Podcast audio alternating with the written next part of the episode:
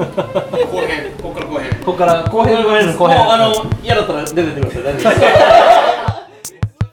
ブックブックこんにちは。ブックブックこんにちは。ブックブック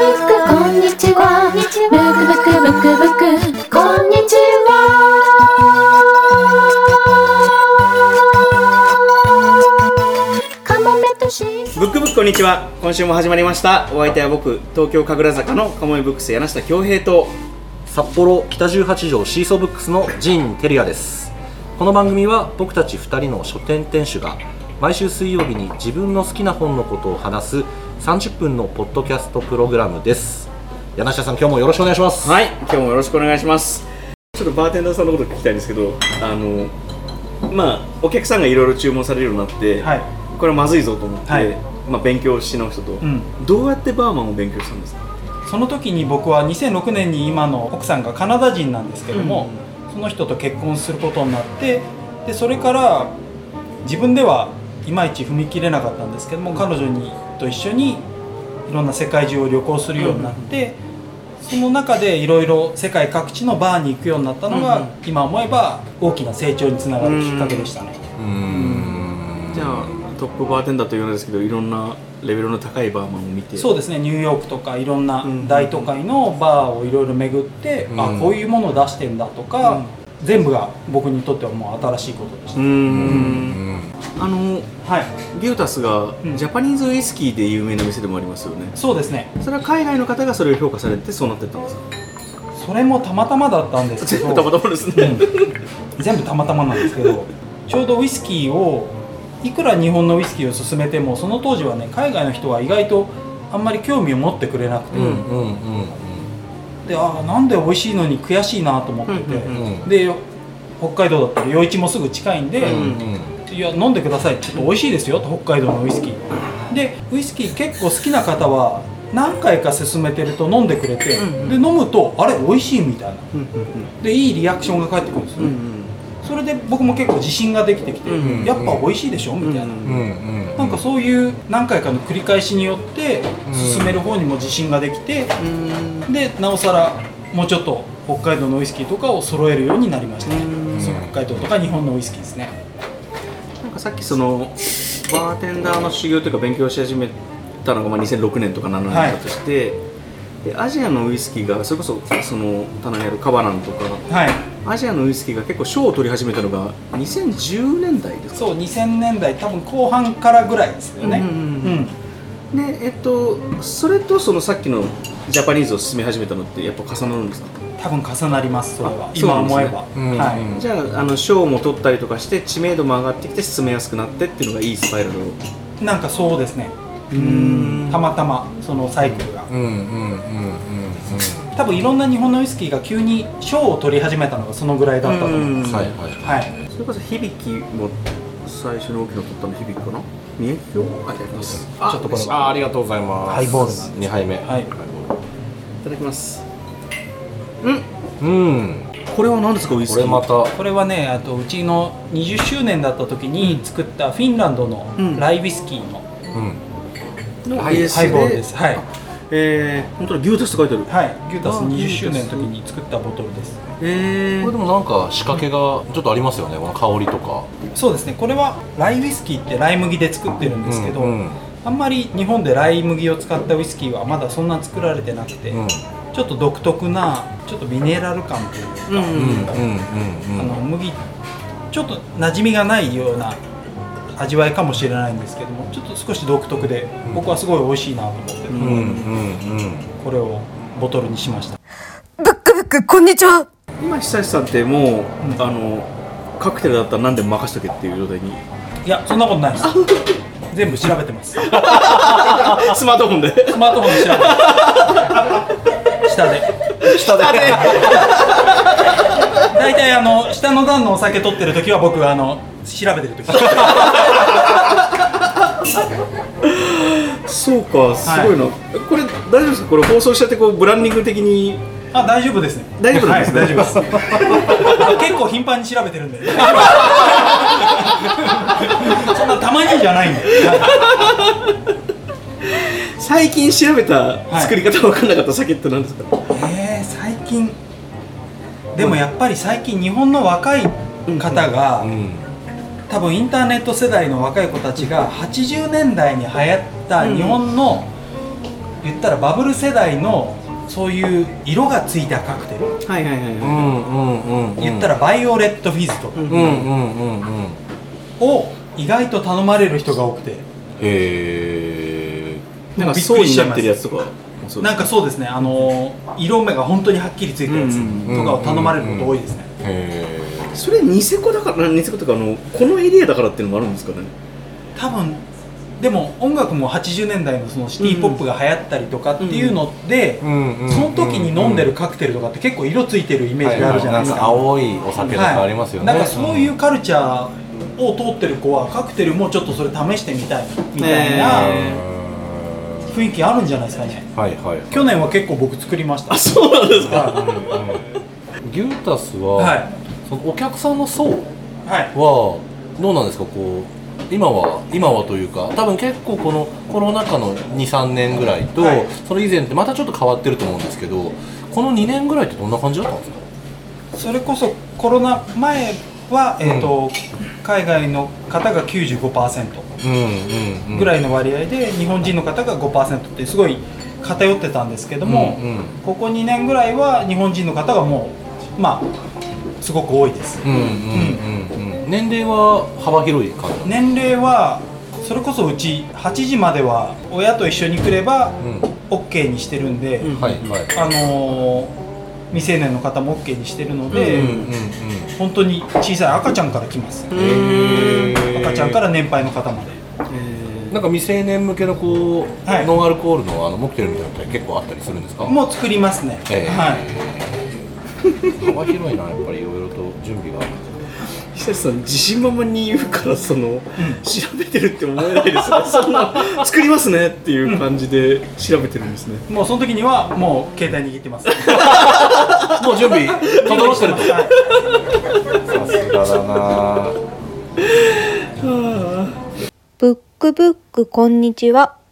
じゃあまあ、本の紹介をして。本の紹介の方にはい。ちょっと移りましょうか、じゃあ。はい。はいまあ、ブックブックこんにちは。本を紹介するあのポッドキャストでもあるので。そうですね。まあ、今回は、えー昼間のバーテンダーさんに読んでもらいたい本っていうテーマで選びました、うん。というかまあ要するに久志さんに僕らがプレゼントしたい本っていうイメージですね。バーマンに読んでほしい本っていうはい。タイトルで、うーんいろいろ考えたんですけれど、はい。僕が今回選んだのは実はねさっきあの、実はこの収録前に、うん。久石さんのご自宅にはい。招いていただいて、うん。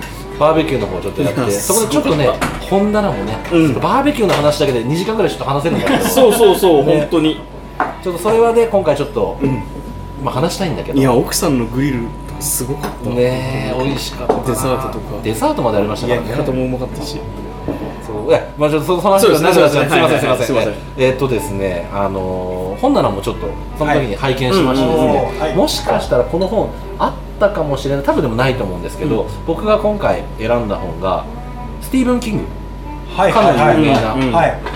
まあホラー作家って今に収まらないですよね。そうですね。まあホラーが多いですけどね、とにかくもう多作というか、うもう作あのまあ1年間に4作品ぐらいも作れるぐらいの、はいはのただ小説ではなくて、いうん。あの書くことについて。へっていう本なんですよ。はい。これはどういう？自伝ですよね。そうですね、半分自伝で、半分、はい。あのーなんていうの本当に文章の書き方をちゃんとテクニカルにうん。こう伝えていくっていう本なんですよね。あのなんか感覚的にあのー近いといえばもしかしたらあの村上春樹さんの職業としての小説家、うん小説家にちょっと手触り似てるところあるような気もするんですけど、あのまあ、スティーブン・キング結構プライベートでは依存症になったりとか結構むちゃくちゃな人生歩みながら、そのこの書くことについてのいろんな、まあ、こういうことをあのなんで五箇条とかじゃないですけど、まあ、いろんなこう何かしか掟みたいのをはい。教えてくれたりとか、なんかそういうの書いてるんですけど、まあ、結局一番大事なのはとにかくこう本を読むことである。たくさん本を読むこと、そしてたくさん書くことである。うんうん。っていうことを書いていてこれって多分長くお店やってる人ってみんなやってんだろうなって思うんですよね。たくさん飲んでるだろうしもちろんお酒は仕事でたくさん作ってるだろうし。たくさん調べてます。たくさん調べて。ちょっとイレギュラーかもな。スマホない時代からねどうやって調べてたのかっていう。ただこうなんかやっぱやってきた人の持ってる説得力この調べてるもなんかなんかこういい感じに聞こえてくるから不思議なんですけど、ね、そうそうそう。ななんかちょっとかっこよく聞こえてくるからなんかずるいなみたいな感じで思っちゃうんですけど。確かにででもなんかその久石さんもしかしたら、はい。こう久石さんがもうそこから学ぶことやなあるかないかは分かんないんですけどなんとなくこう共感するかも一緒いに長やでもく続けてきたものとして味あります、うん。その本初めてもちろん所有してないですし、うんうん、なんかこう共感をお互いし合えるところがなんかあったりするんじゃないかなっていうふうなことを思って、あのー選ばせていただいたんですよ、ね、あ嬉しい。ありがとうございます。うち僕の方はあもう終わりなんですか？いやいやあのーいやもっとなんかね話せばあるのかもしれないんだけどでもちょっと読んでみていただいて、いや読みたいな。すごい今うんなか気になります、ですね。昔あの、えっと、バリスタというかロースターあの焙煎の人が、うん。あのコーヒーについてのいい本ってあるんですか？って聞いた時に、はいあのソムリエの田崎さんはい。が書いた新書を勧めてくださったんですよ、はいで、うんうんうん。ワインとコーヒーっていうあの違いはあるけれども、うん。その飲み物の味を表現するときに、うんうんうん。結構似てる部分があるから、うん。コーヒーの本の前にまずワインの本をどうぞっていうふうに紹介してくれたことがあってであのまあ僕が言うのも恥ずかしいけどこの味とか匂いって、うん。結構言語化しにくいんですよね、うんうんうんその例えばさっきのあの松の香りと甘いジンを一緒に飲むことの美味しさってのは美味しいとは言えるけれども、うん。じゃあそれがリアルタイムでどうやって最初に舌のアタックがあって鼻のアタックがあってっていうのを分解すればそれほどなんか野暮というか、でもソムリエとかバーマンはそれをまあ言ったら言わなきゃいけないわけじゃないですかお客さんに対してでその時にあの何かに比喩をするとか、はい。あのまあ、成分を言うとかファクトを言うとか、はなんかそれが結構リキッドでは共通するんだよねみたいなこと言ってて、で多分それのジャンプのあの、うん。つまり、えっと、バーマンと、うん。まあ、もっと言うと長くお店をやるっていうことと、何か小説を書くとか文筆を書くっていううんテクニカルなところが、まさにそうですね。ね。柳下さん本当全部説明してくれたっていう感じなんですけどまさにでもそういう感じですね、あのーでさらにですねちょっとこう横道をそれて、うん。さらにちょっと広げるとあのー久志さんは、まあ、バーテンダー、うん。バーギュータスの店主でありながら、一方でこう絵本作家でもあり、うん。あの銅版うん。あの銅版画っていうはい形ですかね、銅版画ですね銅版画をこう作ってらっしゃるっていう、うんそういう側面も持ってるので、うん基本的にこうものを作るクリエイトしていくっていうことが、多分体に染みついてる人、うんそういうのを多分やんなきゃ生きていけないようなタイプの人なのかもしれないなと思ってて、いくつになってもやってるから、そういう時にこうこうライバルじゃないですけど、同じようにこう作り続けてる人みたいな話あの人の話とか、本とかは何か共感を持ってどっかこう同志のような仲間のような感じあるんじゃないのかなとかって思ったんですよね。さっきこちらのお店で、まあ、言ったらこの場をうん。作ってくださった時に、あの黒板にはい「ブックブックこんにちは」はい。の文字をうんうんうん。久志さんが黒板に書いてくれてたわけじゃないですか、でさっき仁さんと外でその黒板見ながらちょっと感動して、うんこの「こんにちは」っていう書き方すげえ可愛いよね。うんうんうんなんかこういうところに久志さんの人柄って出るのかもね、まあ、絵本作家さんとしてのでしょうしはい。そのおもてなしの心構えというところかもしれないですし人柄というかもしれないですけどなんかああいうところをやり続ける人っていうのはね作り続けるっていうのはすごいなんか今すごい深く刺さった気がします僕に。ブックブックこんにちはなんかこうせっかくなので今って、はい。あの久志さんが書かれた今は亡き、うん。あの新風社さんからはい。版元さんですね、はい。から出されてる「鳥の社長」っていうはい。はい。本なんですよ。今ってこう、うん。例えば仕入れようと思ったら各書店さんは仕入れたりとかってできたりするんですか？えっ、とこれ僕ぼすいません、はい。し仕入れられなかったんですよ僕。あの読んで、あの、はい。手に入れて、はい。一冊読んで仕入れたいと思ったけど実はもう版元がないので多分仕入れる方法ってないですよね。僕の手元にはあまだ少し残ってるんですけど、うんはい、多分それあとその大元のデータはいただいたので、うんうんうん。ただ多分それだけであじゃあ言っていただければ。それはじゃあもしどっかの版元がやる気になれば、はい。版元があの違う版元で、はい。まあ、再販することは可能だっていう一応状態ではあるってことですう僕はもう何でも流れるままなんで そういう流れがあれば何でも乗ります、はそんな話聞いたなさっき。いろんなことやってるないやちょっと僕からも久志さんにい、はい、あの僕現物をちょっと持ってきたんで、えー。はいあのこれを嬉しい。レイ・ブラッドベリーというアメリカの作家なんですけどポポのお酒。はい、へあーのタンポポのお酒という、はい。結構 SF 作家さんでもあってはいあの幻想と叙情の詩人なんて言われたりするんですけれどもん。なんかあのある夏休みにはい。男の子がタンポポのお酒に出会うまでの話なんですね。まあはい。あのダンデライオン、あのはい。まあ、タンポポのん。お酒の思い出について語る本でもあって、はい。なんかこのギュータスとお店が、まあはい。冬営業されていて、うん夏にまあ言ったら今はまあいろいろあるかもしれないですけども、はい。時期も変わるかもしれないですけど、まあ、基本的にはお休みを取はいってる、でなんか夏の話を久志さんが、うん。しかもタンポポのお酒っていうものについて、えなんか久志さん家の本棚とかにあったらいいなっていうだけで送りました、うわー嬉しい。本自身もね僕すごい好きであの今小文社という、はい。あの版元から出てるんですけれどもちょっと新しい版と古い版があって、うん。今ちょっと手に入らない古い版僕この想定がすごい好きでですね。いやすごい可愛いなと思ってました。いいですよね、うん。文学の贈り物シリーズっていう全23冊ぐらいあるシリーズなんですけど。わありがとうございます。すごい。いえいえあのぜひ読んでいただきたい。まあ読まなくてもいいんですけどあの読んでいただきたいなと思って。本当に所有してなかったんでこれも。あありがとうございます。でちょうどね僕もあのお酒の本とかをあそこのあ一番上の棚にいろいろ集めたりうん1階にもあるんですけどバーの中にいろいろ本があったりして。失礼しました。お店の人になってる。お店の人になってるそうなんでそこに久ぜひ々僕飾り僕なんかはあ間挟まったらごめんなさい。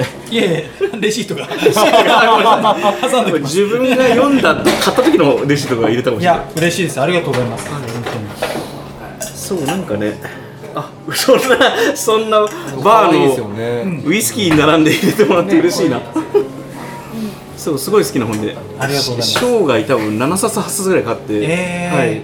初めて初めて読みます。そう本自体は結構古い本なので手に入りにくいんですけど。うんうんうんさっき久志さんのご自宅にもお邪魔して、はい。うんねあのセラーだったりとかあの本棚だったりとか見せてもらった時になんかあこの人本すごい好きなんだろうなと思って、うん。なので。大好きですね。ねえ、うん大好きですね。あの並べ方良かったな久さんの家が90度が家の中にない家なんですね。90度がね一応そなんでだろう。構造的にはない家ですね、はい本棚にとってはもう最悪な家だと思うんですよ。家具も置きづらいんですよ。そうですよね。家具も置きづらないんだっけバックミンスターフラーっていう人があのドーム状の、あうん。近いです近いです。そうですね、うん。あれタンス置けないんですよね、炭素置けないです、うんうん。そうなんかそれを感じてでもそんなことなくてなんか家を見ると、ん。本当に綺麗に本棚が収まったりとか、三角形の先っぽに本棚が収まってて。いやだいぶ編み出しましたあれそうですよね。だから先っぽのところ絶対空間が空くじゃないですか、はい。本棚の壁と壁の横のところが、であと大体家具とかは自分で分かんなかったかもしれないですけど自分で作ってます。あそういうことなんですね、あのーもう昔の大工さんのやり方ですね。そうそうそう。備え付けというか、はい、なんかやっぱビシッと本がね綺麗に並んでるのも好きなんですよ。ね、うん。うんわかりますわかります。久石さん全部やっぱり自分で手を動かして作っちゃうんですよね。いやそうなんだよな、ブックブックこんにちは。そもそものこうちょっとそういえば、僕と久石さんとの慣れ初めってのはちょっと変ですけどうんもともとのこう、まあ、いろいろ共通の友人がいたりってのもあったんですけどコロナの前にボタボタニカルガーデンバーっていうのを、うんシーソーブックス今のシーソーブックス昔のアンタップトホステル別館ですね、うんの庭であの2年間ポップアップみたいな形で出ていただいててその時もねもう棚からちょっとこうカウンターにちょっと上がるちょっとアプローチみたいなものから全部チャチャチャチャって作るんですよ、ね、へそう。なんかそれも楽しげにやってるような なんか久志さん見てなんか楽しかったですよね。楽しいもう最高に楽しかったですね。えこんなにシュッとしてるのに現場に入って土にまみれるタイプなんですね。いや多分格好でなんとかごまかしてる。本当にでも楽しかったですアンタップドの裏でやらせてもらったのは、本当にねなんか夏になると思い出すというか、ああそうなんですね。札幌の夏のあの感じとすごい僕はなんか体が覚えちゃってるっていう。か、へうん。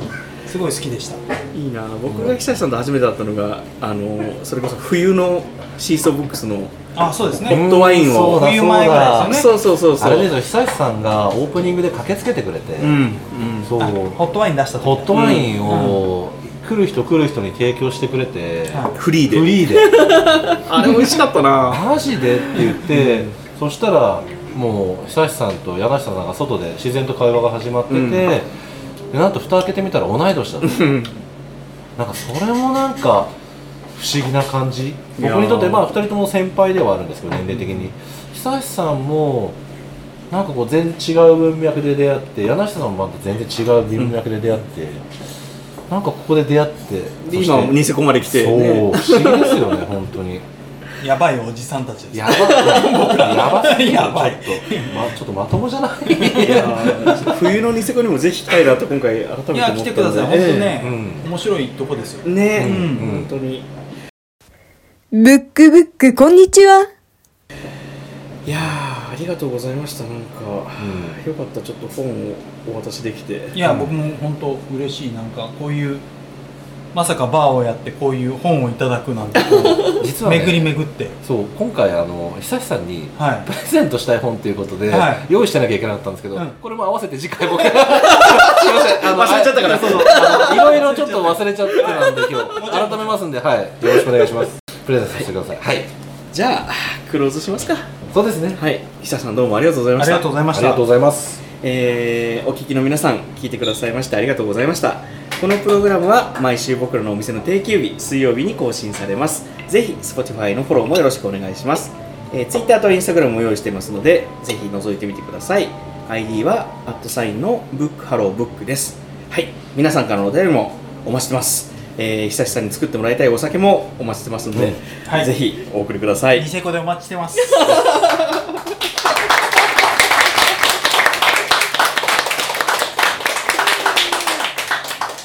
SNS での投稿もお待ちしております。ハッシュタグは「ハッシュタグブックブックこんにちは」です。ブックブックがカタカナこんにちははの方ですね。はひらがなでぜひ投稿をお寄せください。瀬さんあの今日は本当にありがとうございました。ありがとうございましたこちらこそ。なんあのかこう、うん。感想なんか、そうですね、はいいただけたよ聞いてくれくれてる方とか、今日目の前にいるこの辺いやなんかの子たちに向けてもメッセージあれば。あのー、こんなにみんなが集まってくれて本当にただただ楽しい。お店やってよかった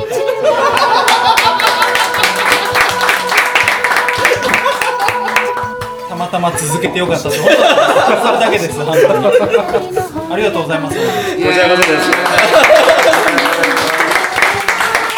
では皆さんまたお会いしましょう。カモンブックスとシーソーブックスとバーギュータスのブックブックこんにちはでした。ありがとうございます。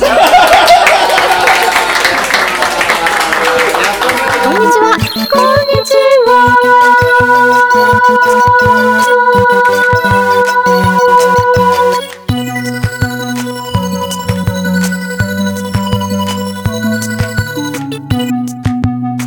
ブックこんにちはは札幌北18条のシーソーブックス陣てるやと東京神楽坂のかもめブックス柳下恭平2人の書店店主が毎週水曜日に自分の好きな本のことを話すポッドキャストプログラムです。ブックブックこんにちは。